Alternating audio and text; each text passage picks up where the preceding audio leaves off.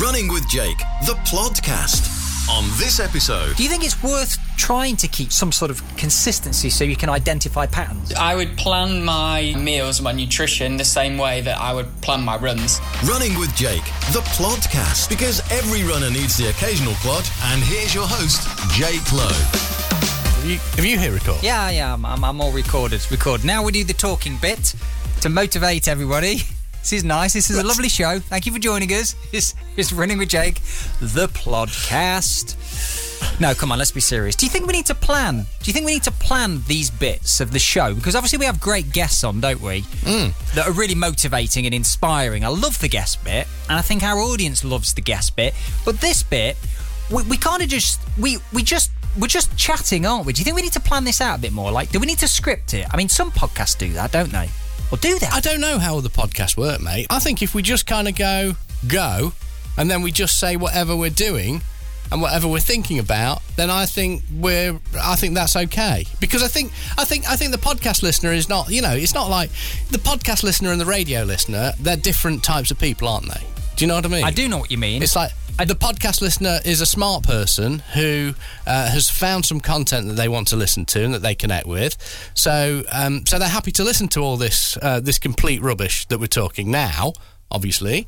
But the radio listener, they just aren't bothered. They just turn it on and it's there. I see what you're doing. I love the way you complimented our listeners there. We, we, we have Hmm. intelligent listeners. We have smart listeners. I know where this is going, Patreon Pete. You're going to Yeah. pull out all the stops when it comes to begging later in the show. I know your game. Sure, but the only thing I would say, and it's something unfortunately you've missed off, is just say hello to everyone and say what the name of the show is. I think we need to do that at the start. Well, hello. So if you, yeah, you know, like hey, just, everyone. Hi. Hey, guys. Hey, team.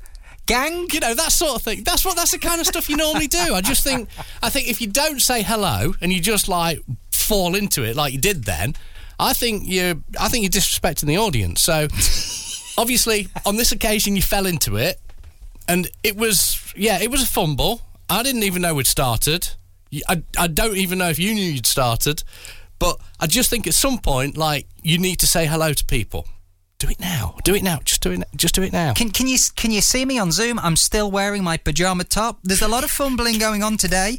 I'm I'm I'm not I'm not with it. Am I like everybody else in the UK or everybody else in England certainly are planning hmm. their routines. We have a new routine this week. It's very exciting. We're allowed to do stuff. Don't really know quite mm. what. Tried to book a table in a pub garden. Can't do that. But we can do stuff. There's stuff that we can do. In fact, I went to the gym yesterday. Hello to our listeners, by the way. Hello to any listener that also went to the gym yesterday. I hope you had a good session. I hope you enjoyed. God. You finally said hello to them. Sorry, carry on. Keep going. Enjoyed being around other people. Actually, talking of saying hello, I was very friendly yesterday. I went Hmm. overboard with it. I went to the gym, just a local gym here, really enjoyed it. It did feel a bit odd just being back in that space, kind of confined Sure, yeah, space, yeah. but obviously your own space, being around others. You have to wear the mask in kind of the, not communal areas, but you know, the corridors in reception when you're going from the change rooms up to the gym, but then you can take your mask off. So it's nice to be able to see other people's faces, which I know sounds a bit odd, but it, it that Hmm. has a real impact. You can see people's expression and them smiling and whatnot. So I was trying to sort of chat to people. Everybody's in their own space as well. But it's just, I got a real sense that everybody else was feeling exactly the same as me. Mm, That it was like relief to be back in that space, doing what they used to do, doing what they enjoyed, just being around other people. And it slowly feels like things are returning to normal a little bit. It's getting It does. a bit more excitement, isn't it? Do you feel that? Do you feel that, Pete? Can you feel the excitement? I do feel it, and I don't know if I feel it as, as, as excitement or, or uh, trepidation. I'll be honest with you, because I've not actually seen someone to stand there and have a conversation with who I don't, who I'm not very close to, for a long time, and I don't yet know how I'm going to start um, communicating with people in, in an environment like that, and, and it worries me. And and you know, perfect example, right? The other day, I'm out running around the block round here, and um, uh, this guy smiles like outrageously at me and I thought blimey out you're happy. It was a, another runner. And you know sometimes you know I, I've only been running for a year so I have very little experience of this but you know like nowadays there's a bit of an acknowledgement where we kind of acknowledge each other as you pass each other. But this guy was like wild smiley and I just thought flipping out you're friendly. You're a nice guy, you're friendly. And then I got back, and then I see on Strava that it's a, a listener to the podcast, and he he'd spotted me through something that we do on the internet uh, where there's been a picture of me at some point and so he, he's he spotted me and he put a thing on Strava saying can't believe I'm listening to the podcast. And then I ran past Patreon Pete which is what everyone's calling me as well. Now it worries me you see. He seems like a lovely guy. Si Simon so it seems like a lovely guy. Um, the only the only issue I've got is at some point if I keep doing the same route I'm going to bump into him again. And I know I know him now and he knows me which means we're going to have to stop and have a conversation. You don't have to do that. You don't have to do that. Don't we? No, no, no, I'd, no, I'd no. Like to, I- I'd like. Do you know what? I'd like to have a conversation with but I don't know how it would go because I'm not practiced at actually looking at somebody. I'm only practiced at looking at a webcam. I'm going. Where do I look on him? Do I look at his mouth? Do I look? Do I look in his eyes? Do I look? Where's his? Where's the lens? Where's the lens? It is weird. You The know? guy I was speaking It's to in the gym yesterday, I've actually seen him running around here. He seems like a very smiley, happy guy. You know the person that's just he's just he just looks smiley everything he says. It's the same as Si. Yeah, He's the same yeah. as Si. And I love these people because when I was chatting to him in the gym, he was saying, "Oh yeah, you know, it's not you know nice to be around other people, isn't it?" And he said, "Yeah, you know, I spend my life on Zoom. I work from home." I said, "Oh yeah, me too. I spend a lot of time, you know, working from home and things like that." And he was saying exactly the same thing. And you can't Hmm. not seeing people's expression. You miss so much, don't you? I don't know if you do this thing, but I find myself over the last twelve months smiling as normal at people, people I don't know, whether you're kind of passing people in a supermarket or wherever you are in the street. I'm smiling, but of course they can't see me if I'm wearing the mask, which is 90% of the time. So it's completely pointless. It's a pointless expression. This smile, and I think, I'm, and then I, and then I find myself thinking, I wonder if they were smiling at me. Maybe they were smiling too. Maybe we had this connection, but neither of us knows if we were smiling at each other. Yeah. I like to think that they were. I like to think the world is full of happy, smiley, mask-wearing people. If you if you're walking around the supermarket smiling at complete randoms, I think you're probably better off wearing a face mask. I'll be honest. Listen, I don't know about this whole start of the podcast, whether it's planned, unplanned, whether we're just chatting, whether we're all out of sorts, but I don't know how to go from this chaos to our guest. I have no idea. We're chatting to Josh Schofield. He's a running coach at PGC1 Coaching. Really nice guy. He's doing a master's in nutrition at Loughborough University, and we're going to have a little chat about fueling. But I don't know how to get into it. How do I get into it? All you do is you just stop talking. Just say fueling again, just like you did, and then we'll stop. Right? But do I need to say hello to everybody first? You've done that. You did it really badly, Let's but move you on, did it. move on, move on. Stop now. For the show notes and video content, go to runningwithjake.com forward slash plodcast. Running with Jake, the podcast. Super excited to be speaking to today's guest. It's none other than Josh Schofield, running coach at PGC1 Coaching. He's doing a master's in sport and exercise nutrition at Loughborough University. Great place to be studying all things sport. I understand. Been running for over 15 years, even broken 15 minutes for 5k. And recently, he's been made head coach at Skins Compression online running community.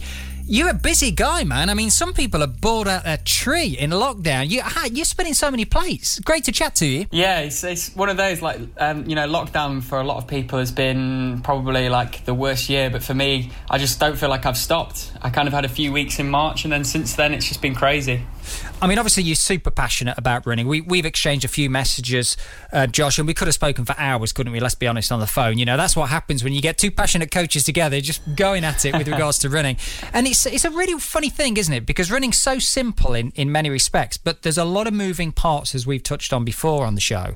And it can cause a lot of confusion, particularly to kind of new runners. It can be a bit of a minefield, and I guess it takes people like yourself to kind of cut through some of that confusion and, and, and help steer people.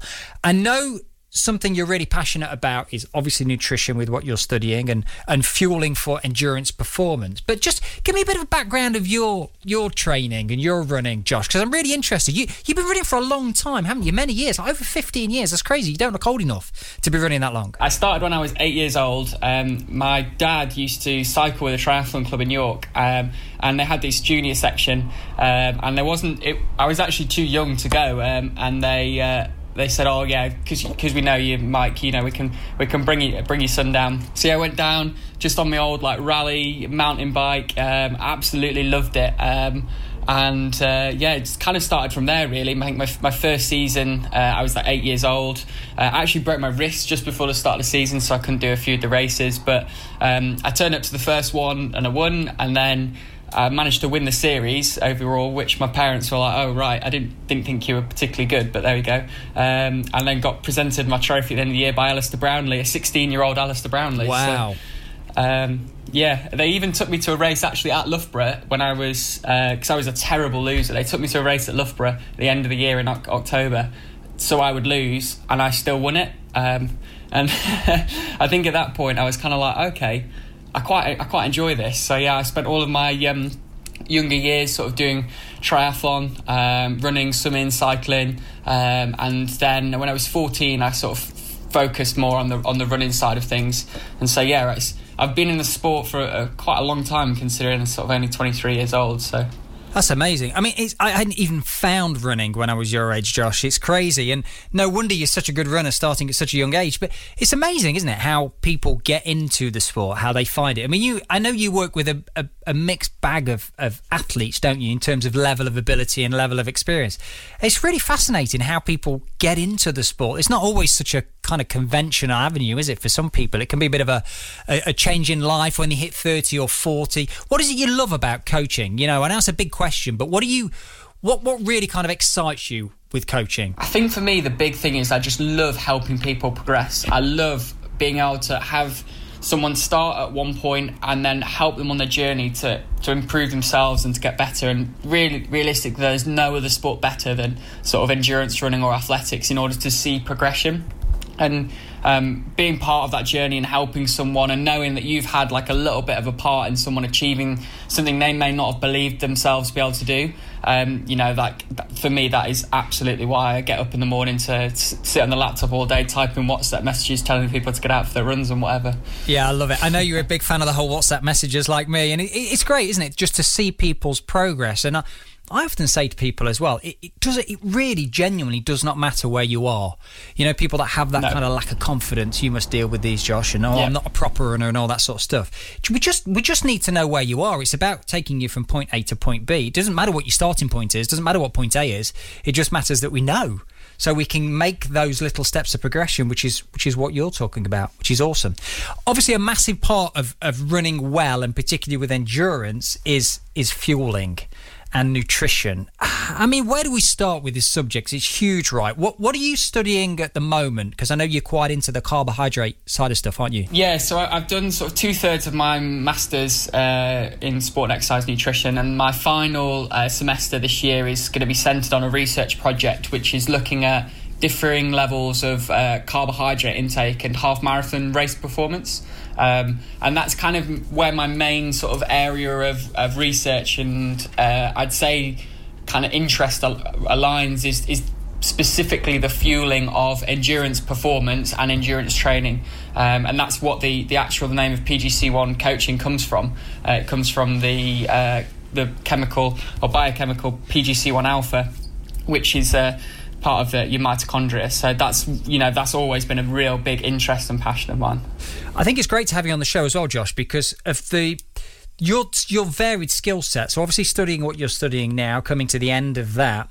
So it's very kind of cutting edge the information that you're uh, getting involved in at the moment, the research, but also coming at it from a, a from a practical perspective as well. And you, you're a runner, you've been running years, you coach people, because often that can be difficult, can't it? Reading this book, for example, and then applying it in the real world is not always so easy. So it's quite good that you can almost kind of help people make that transition, like plug plug the gap, understand how to use that information. Did you mention half marathon there? Is that is that something that you're looking at yes. fueling up? Yeah. Now this is really interesting because it used to be the case, and I'm interested to know what your thoughts are on this, that 90 minutes of exercise we can sustain, so maximum kind of 90 minute effort, and you know we have enough glycogen stores, carbohydrate stores, so energy effectively to be able to fuel that 90 minute performance.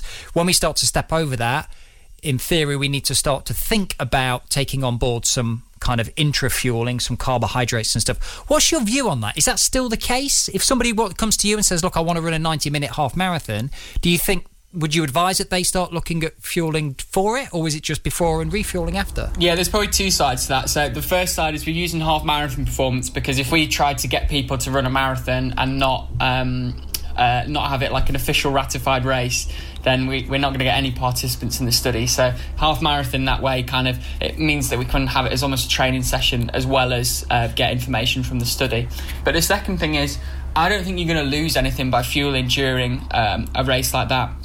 I'd recommend for anyone racing 10k upwards to take a gel on the start line anyway. Um, but if you're getting to 90 minutes, what you want to you want to in that last sort of half an hour block where it's going to get really tough, you want to be switched on both mentally and physically. Um, and if you can, you know, at 45 minutes just pop a gel, then you're going to feel better in that, that second half. You've got more energy there. Even it's for the brain glycogen for making decisions, you know, you, you're going to be in a much better state if you've taken something on. So if you can, um, and most 90 minute half marathon runners will because they've probably got experience with the marathon, take it on. You're not going to lose anything by doing so. What a massive point you've just made there. I, I love that. The brain glycogen, it's being switched on, being able to execute that maximum effort. And that's hard work, isn't it? You know, I'm sure Yeah, yeah. people listening to the show will know when the going gets tough, you know, what do you do then? How do you extract that performance? But actually, if you feel better, as you mentioned, from taking on a little bit of fuel, then it might not necessarily be energy, I guess, is what you're saying here, that's the primary focus for you, but just generally feeling better and able to think better and think faster. That's a really powerful thing. I love that. and stay switched on because you know when it gets hard in a race you struggle to rationalize uh, the situation you're in and you kind of it's fight or flight you want to leave it and just stop or you're gonna fight it and if if your brain can be in as better decision making state as possible you should hopefully fight the situation much better than if you were um, you know, really struggling, slowing down, losing energy, um, you know, you're more likely to probably pull the plug and slow down. You mentioned a gel on the start line of a of a 10k there, and and I guess you're talking literally on the start line, i.e., not not during the race, but you know, kind of in the in the closing moments before.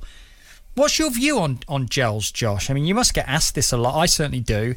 And I think people have a strange relationship with gels, don't they? They sort of almost love hate, or, you know, some people swear by them. Some people, no, I, I can't tolerate them. And I think some people think it has to be a gel, but obviously we know they're convenient. What's your view on, on the world of gels? Gels are the easiest way of taking it. Like the Shot Bloks are good for sort of ultra performance, but you know, to get that quick energy burst, they're not so good. Really, you don't want sweets because you know they're going to just hike your uh, blood glucose levels rather than you know um, give you that sort of prolonged energy. So gels just sort of sit in that happy medium um, of being able to kind of fulfill your needs, um, but also be you know practical as well.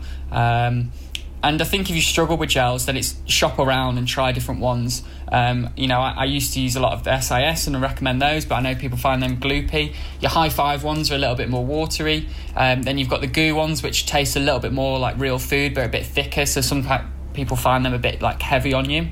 I think the best ones at the moment are the Maurten ones because they actually come out more like a, a sack or like a jelly style um, fueling uh, or sort of feeling in your mouth. Um, so you know, there's plenty um, around there. So shop around, look around for different ones as to as to what you can get. You'll you'll 100% be able to find something that you get on with. I've used all the ones that you mentioned, other than GU. Actually, I've not tried those. I, I use Maurtens at the moment. I, I don't use them all the time for training, but you know, key sessions and obviously for races and things. And and I I I do rate them. I think they're easy to digest and whatnot, and that's there's a bit of science around that in the the kind of way that they're produced. But you you mentioned shop around, which is a great piece of advice. I also say to people as well, Josh, try even if you found a brand that you think right that works for me. I'm not talking Maurten's here because I think I'm right in saying they still just have like a single flavour or non-flavour, if you like. It's kind Yeah. of unflavoured, isn't it? Yeah, yeah. But if you let's say SIS, for example, or any of the other brands out there, and you think, right, that works for me, that's okay. I'm happy with the consistency. You know, if you're doing something long, like you know, big stuff marathon, actually, even if you find a flavour you really like in a brand, you're probably going to get sick of it by like your six one Yeah, or yeah. whatever. So I think mixing up the flavours as well can be really helpful because even the greatest food in the world, your favourite food, you, you're going to get sick of it if you just had to keep eating it. And the other side of that is, well, what if that flavour's out of stock when you come to do your race and you've you're, you've not got any left, and you might not like any of the flavours of, of that brand. So you know, it's preparing yourself for the worst case scenario. I can remember I went on a training camp to um, Malta back in sort of 2012, and um, Emma Pallant, who's a you know world class half marathon, uh, half Ironman Ironman athlete, was on there, and she said whenever you go to a, race abroad, you take your race vest, you take your race shorts, race socks, and your race shoes in your hand luggage because you then know you've got them.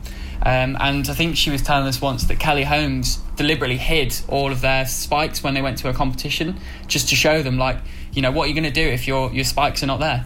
Um, so it's preparing yourself for that worst case scenario that you know that whatever happens, you've got the tools to be able to complete what you want to do. If you've gone through a 16 week marathon cycle and suddenly you can't find the gels that you want, it's just, you know, that's a, you've always wasted your time. So prepare yourself for the, for the worst case scenario every time. It's just the psychology, isn't it? I think that's such a key part of training as well. And that's really interesting what you say there because it's about being adaptable. You've got to adapt to a situation, you know, control the things you can control, but certain things, as you say, you can't you know, and that might be accessibility to gels or whatever. I was coaching a duathlete, an age graded duathlete, and um, she had a she was training really well and she was in good shape and she had an event coming up in Spain and everything was great you know everything was lined up she was in good shape she had all the kit everything she woke up on the morning of the race and the whole of the transition area had basically been swept away because there was serious, serious storms over there, floods and, and, and everything. I mean, you can imagine the race organisers like, oh my gosh, we've got to reorganise everything and route planning and, and you know, you could be properly thrown. So while I think that is a freak occurrence, it just goes to show that things can affect you. I mean, we know things like weather anyway on race days are so variable. But I think just having that understanding of being, okay, I may need to just be a little bit adapt adaptable here and not rely on on everything going my way because it it might not. In terms of like daily energy demands, like calories and things like that, you know, not just around the training here, I guess, Josh, although I'm talking obviously for runners and athletes and, and you know, runners and stuff. What what advice do you give? Do you give calculations? Do you advise that people look at calorie counting and work out their kind of energy demands that way? Do you advise that they vary their daily energy demands depending on what they're doing that day in terms of training session? What what sort of advice do you give give to people? Does it depend on the runner? You know, it depends on a lot of different things, um, and most sports scientists will answer every question that you give them. Well, it depends, um, you know, and that's the kind of the stock answer. We hate that. Um, Runners hate that. We want facts, man. Give us facts. yeah, and, uh, you know, unfortunately, there there are facts, but they're, they're, you know they're few and far between at times. So there's a real landmark study for me um, and for most sports nutritionists done by Louise Burke um, out in Australia, and it's called the Supernova Project. So they looked at race walking, elite race walking performance, and these guys were like top dogs. Um, you know, breaking national records and stuff in the t- trials of what they were doing, and they put three different interventions into their training plan. So they did um, something called Fuel for the Work Required, which was they periodized the carbohydrate depending on what training they had. They had just a pure high, carbohydrate diet, and then they had a low carb, high fat diet as well. So you, you know, the, the athletes got assigned to different conditions dependent um, on where they were in the study. And what they found was that the best results in the pre to post of this training block were people that periodized their carbohydrate based on what sessions they've got coming up in in those days. Um, the, the, you know the race performance improved, their VO2 max got better across the training block, better economy. All of the sort of key variables you'd look at got better. Um, in the low, uh, same with the high carb, they did really well. But the people with the, the low carb and the high fat they improved some of their physiological variables, but their race performance got worse. So, you know, that just shows, you know, carb is king. Um, and they're actually in part two of the supernova study, I think, at the minute. Um, so, yeah, there's there's hopefully some more research coming out about that soon. Um, but yeah, if you look um, if you look online at Google Scholar, Fuel for the Work Required, Louise Burke, you'll be able to find the, the study out there so that kind of forms the basis for a lot of my advice is that you get most athletes get their training plan sort of 10 days in advance or whatever. Look at the sessions you've got. If you've got a 35 minute easy run really that's not going to be massively carbohydrate taxing. So in the build up to that session i would not advise you have two as much uh, much fueling for example compared to the night before a two and a half hour long run where you've got four times 20 minutes at marathon pace. Um, so you need to make sure that you are, you know, um, looking at whatever sessions you've got coming up and then putting your uh, diet in to match that. Um, and that that's the best way to do it. Unfortunately, we can't sort of say, you know, you need X amount of grams of carbohydrate because you're going to have some runners who are five foot, you're going to have some runners who are six foot eight. You know, you're going to have some runners are 50 kilos, some runners who are 120 kilos. So their obviously demands are going to change. Um, so using the context of knowing what your body is like and what your height's like, you'll then know how much fueling you need. Um, but it's you know, look at what you've got and make intelligent decisions based on the sessions that you've got coming up. And I'd say that starts sort of 24 hours before the session starts as well. So, you know, a lot of my runners, for example, look at we do Wednesday into night intervals. So I'm saying from Tuesday night you need to start thinking about your carbohydrate loading for your Wednesday session because we're going to do that before you have your dinner. So Tuesday night, I'd have a little bit more carb than usual. Wednesday morning, a good carb breakfast, and the same at Wednesday lunch. And then I'm probably asking them to have a snack two hours before training um, and before they go into the session.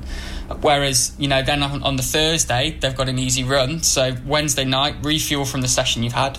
So, you know, good carbs, good protein um, but then Thursday morning, Thursday lunch, Thursday dinner, you haven't got a hard session the next day. You've had an easy session that day. You don't need to be, you know, smashing your carbohydrates out of the park on those days. In terms of long runs, Josh, so let's talk classic Sunday morning long run. I know it varies for, for people, but Sunday morning classic long run.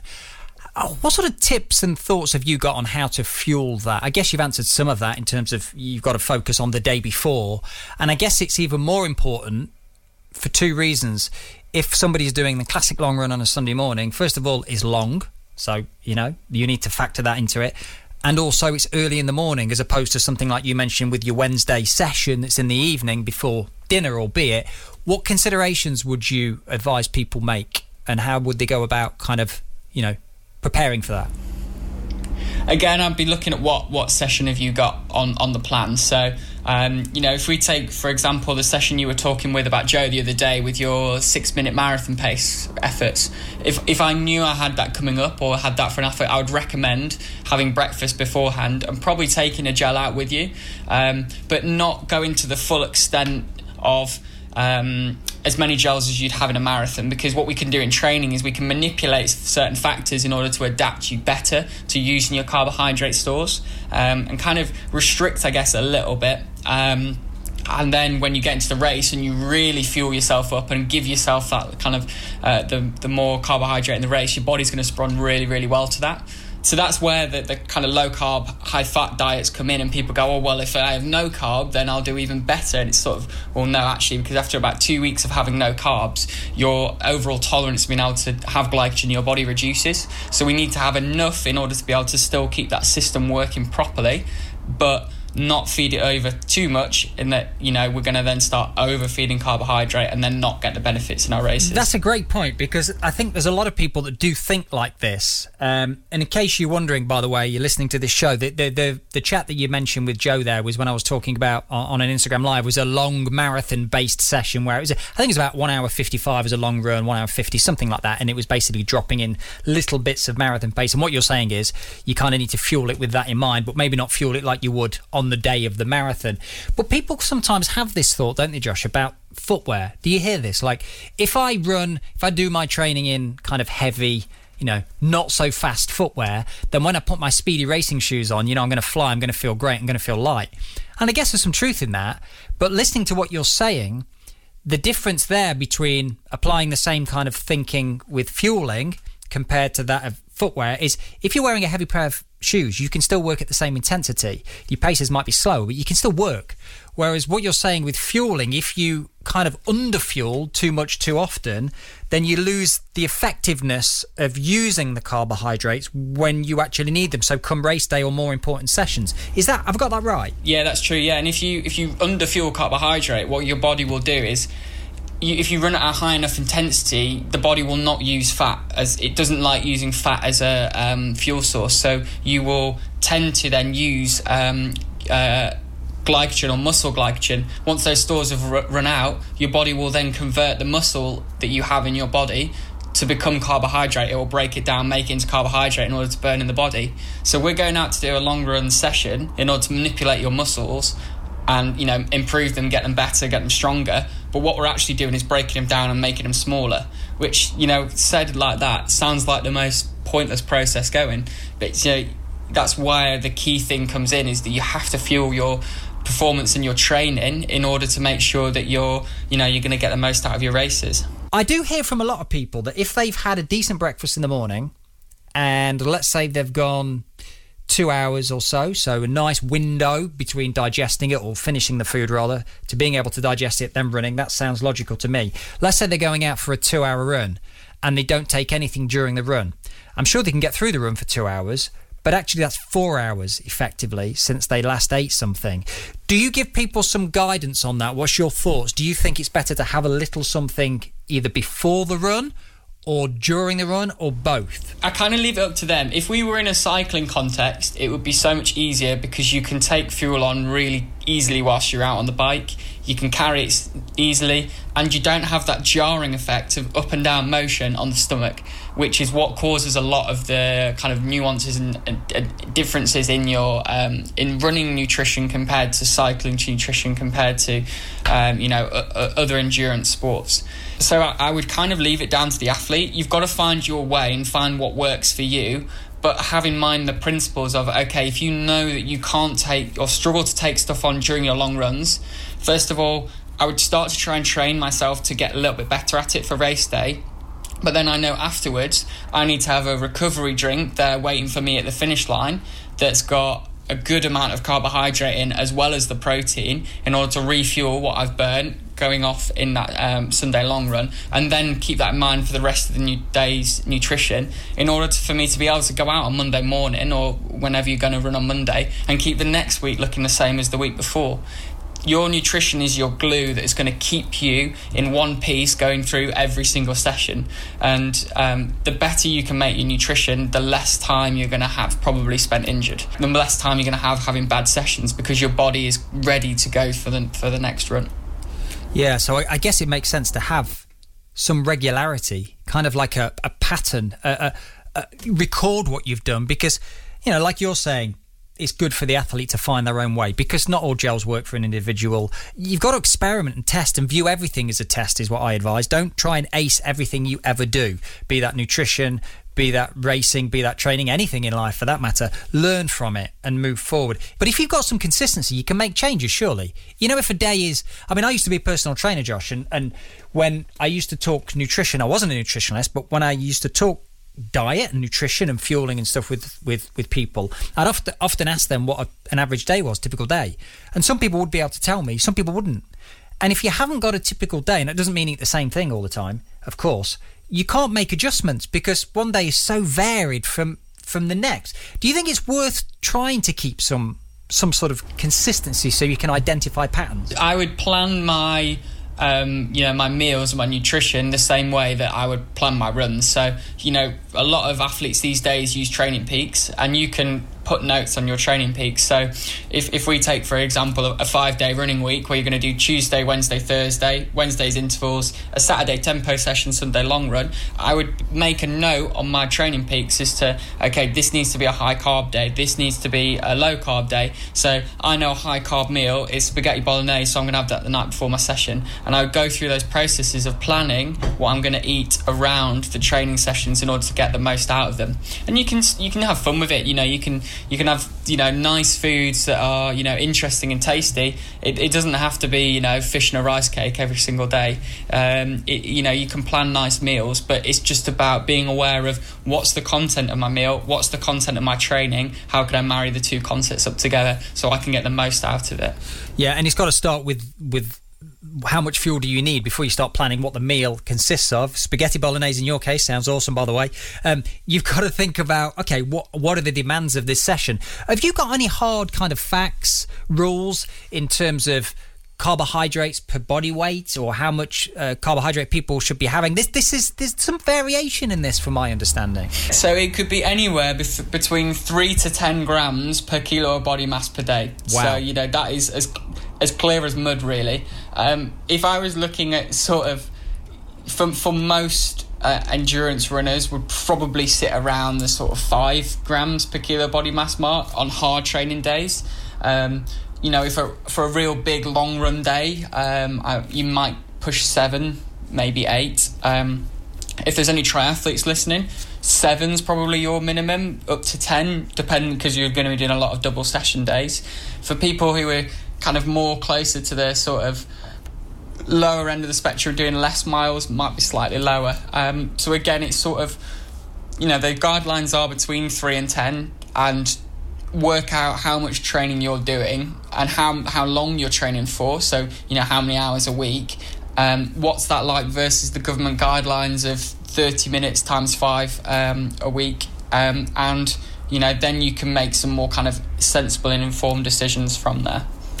Yeah, I guess it's experimenting, isn't it? And I'm thinking as you as you talk here, Josh, and three to ten grams. So to recap, that's three to ten grams of carbohydrate per kilo of body weight which is a big variation, isn't it? That's a big window, three to ten to ten grams. So we've got to experiment a little bit. Obviously, the upper end is for serious, serious endurance runners that are probably doing intense four, five hour plus runs. You know, I imagine, or triathletes. That would probably be for more like, um, you know, for example, like a Mo Farah going out and doing a double training session day. He would be up towards that that spectrum.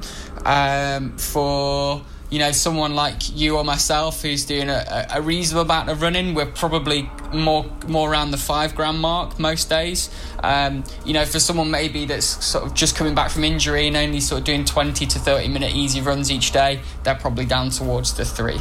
This is good. This is really helpful, actually, Josh. And I think uh, people listening to this are going to get a lot from this. They're perhaps a little bit confused about carbohydrate and, and where to start with it, th- because it is it is having a starting point, isn't it? And and I think I say to people, find a starting point. Say right, that's what I'm going to experiment with, and then monitor how you feel. Monitor the performance of the sessions. Get your coach to monitor the performance of the sessions if you're working with a coach. Look at the number on the scales. You know, periodically weigh yourself and and what what's happening. How are you feeling? And and you should be able to build a picture from there in terms of you know, if you're putting on weight, then maybe you need to address some things. If actually you feel like you're not fueled as well, and we know what that feels like, your performance is suffering, then you probably need to step things up. Is it worth starting as a a kind of trying to average it across the week, or is it? Do you know in terms of carbohydrate, Josh? You know somebody that's totally new to this and thinking, I don't even track anything. This is going to blow my mind. Is it worth just saying, right? I'm gonna I'm gonna go for let's just say uh, four grams per kilo of carbohydrate per day. I'm going to average that across the week, see how I feel.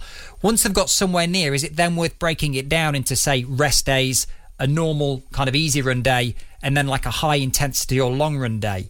I would, I would probably still go on the lines of fueling what you've got, training you've got coming up, and it's as simple as taking spaghetti bolognese. If you know you've got a, a, a longer session or a bit of a faster session coming up, have a bit more pasta if you know that you're not really doing that much day, take a bit of pasta out. You know that it's as simple as that. You, a lot of people get bogged down into the you know we need the exact numbers because runners love data. They need the exact number of what they've got to have and it's not quite as linear as that. You know we, we don't actually unless we're going to put an isometric you know tracker through your um, body which is going to cost 10,000 pounds per person we actually don't know.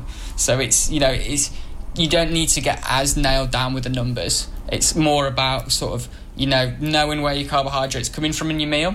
And if you're training more, have a bit more. train a bit less, have a bit less. It kind of it boils down to be as simple as that. But I think the big thing is that most people see on Instagram, you know, carbs make you fat.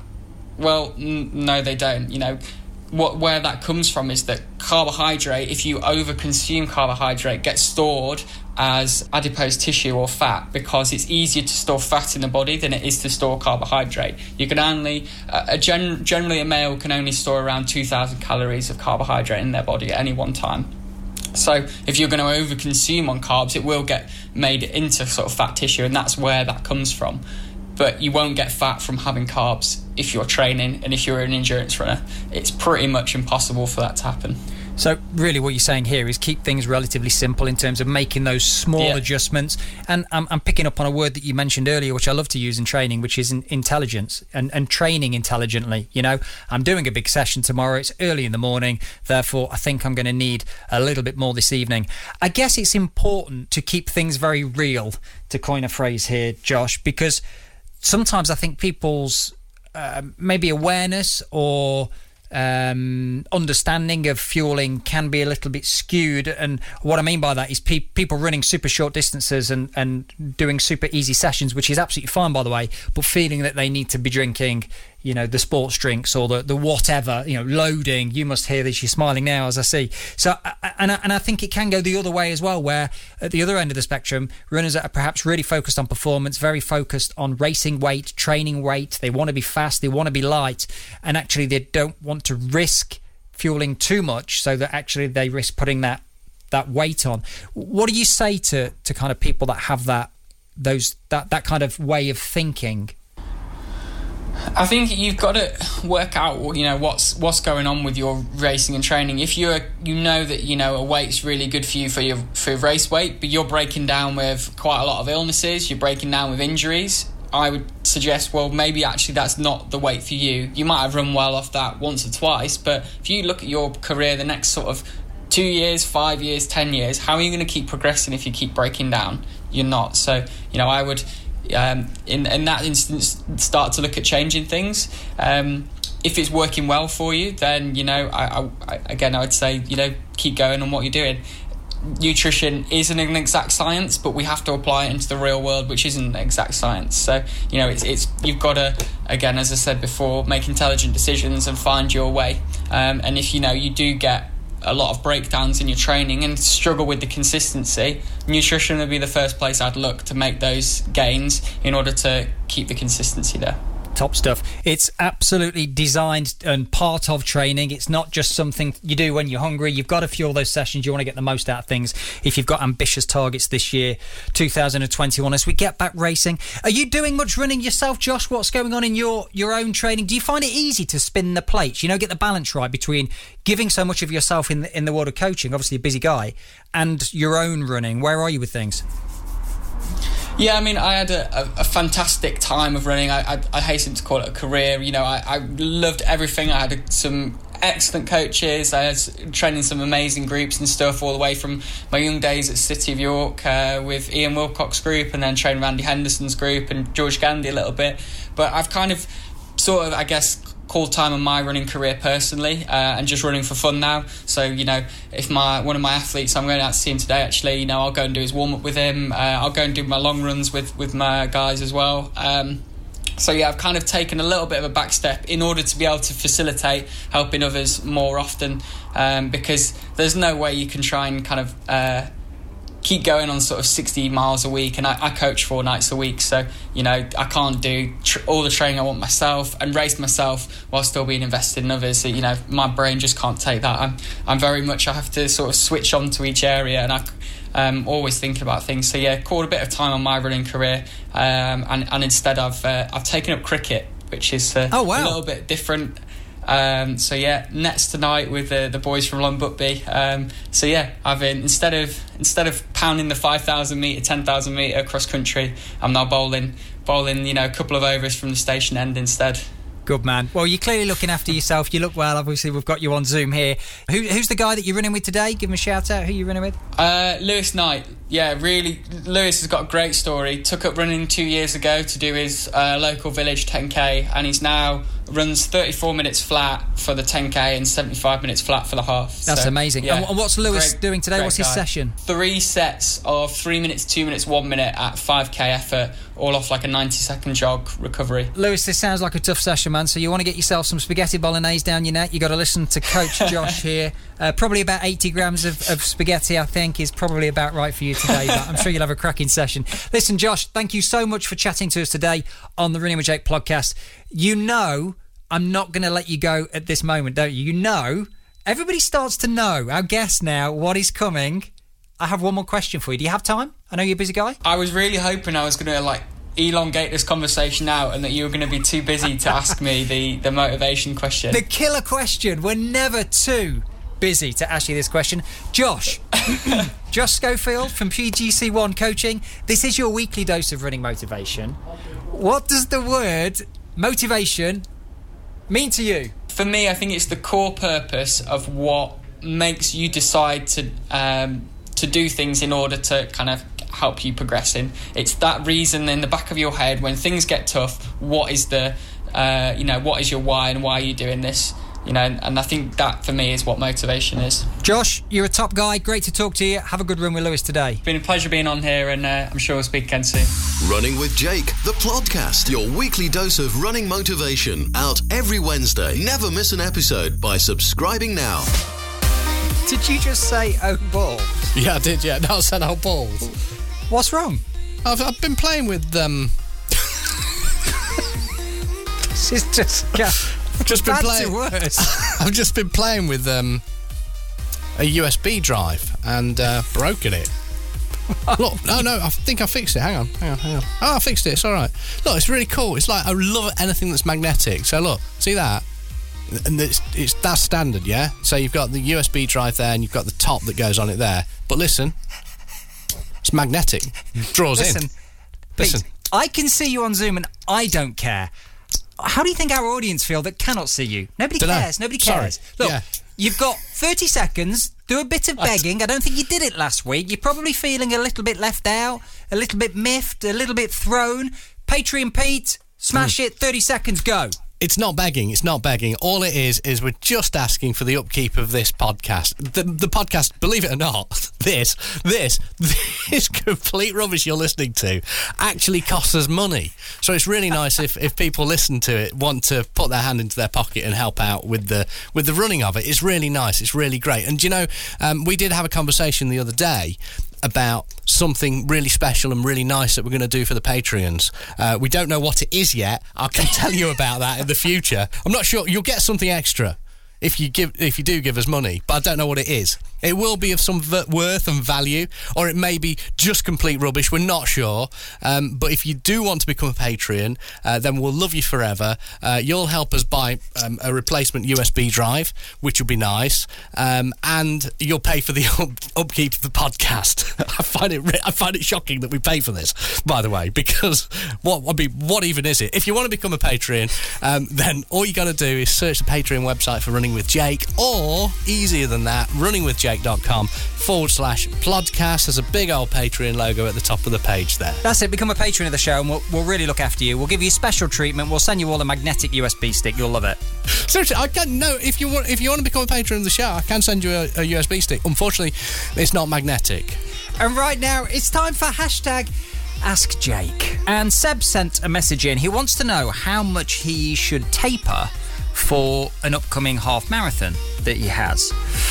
It depends on your aspirations, really, Seb. So, to give you an idea, if you really want to race a half marathon, i.e., you want to give it everything that you've got, do as well as you can on the day, then it's definitely worth reducing your training volume and intensity. So, tapering, as you say. And I would say some somewhere in the region of 10 days is a good time frame to work off. For some, it might be slightly less. For some, it might be slightly longer. And it does depend, obviously, uh, as I mentioned, on how hard you want to push.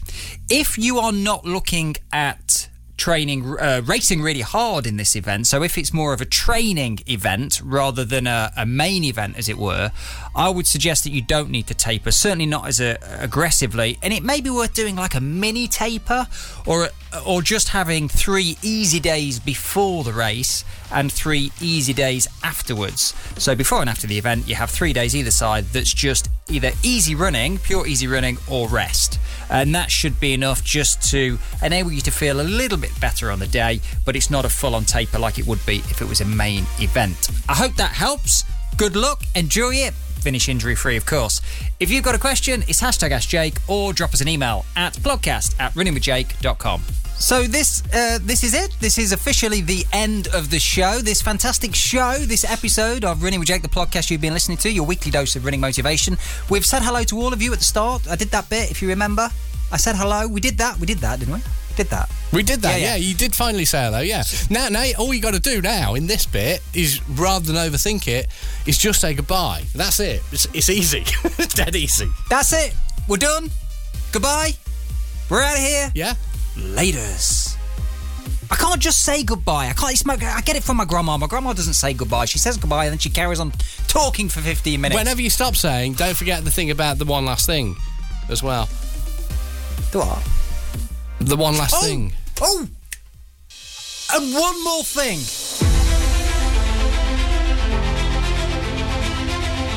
To achieve an ambitious goal requires two things: a great plan and not quite enough time.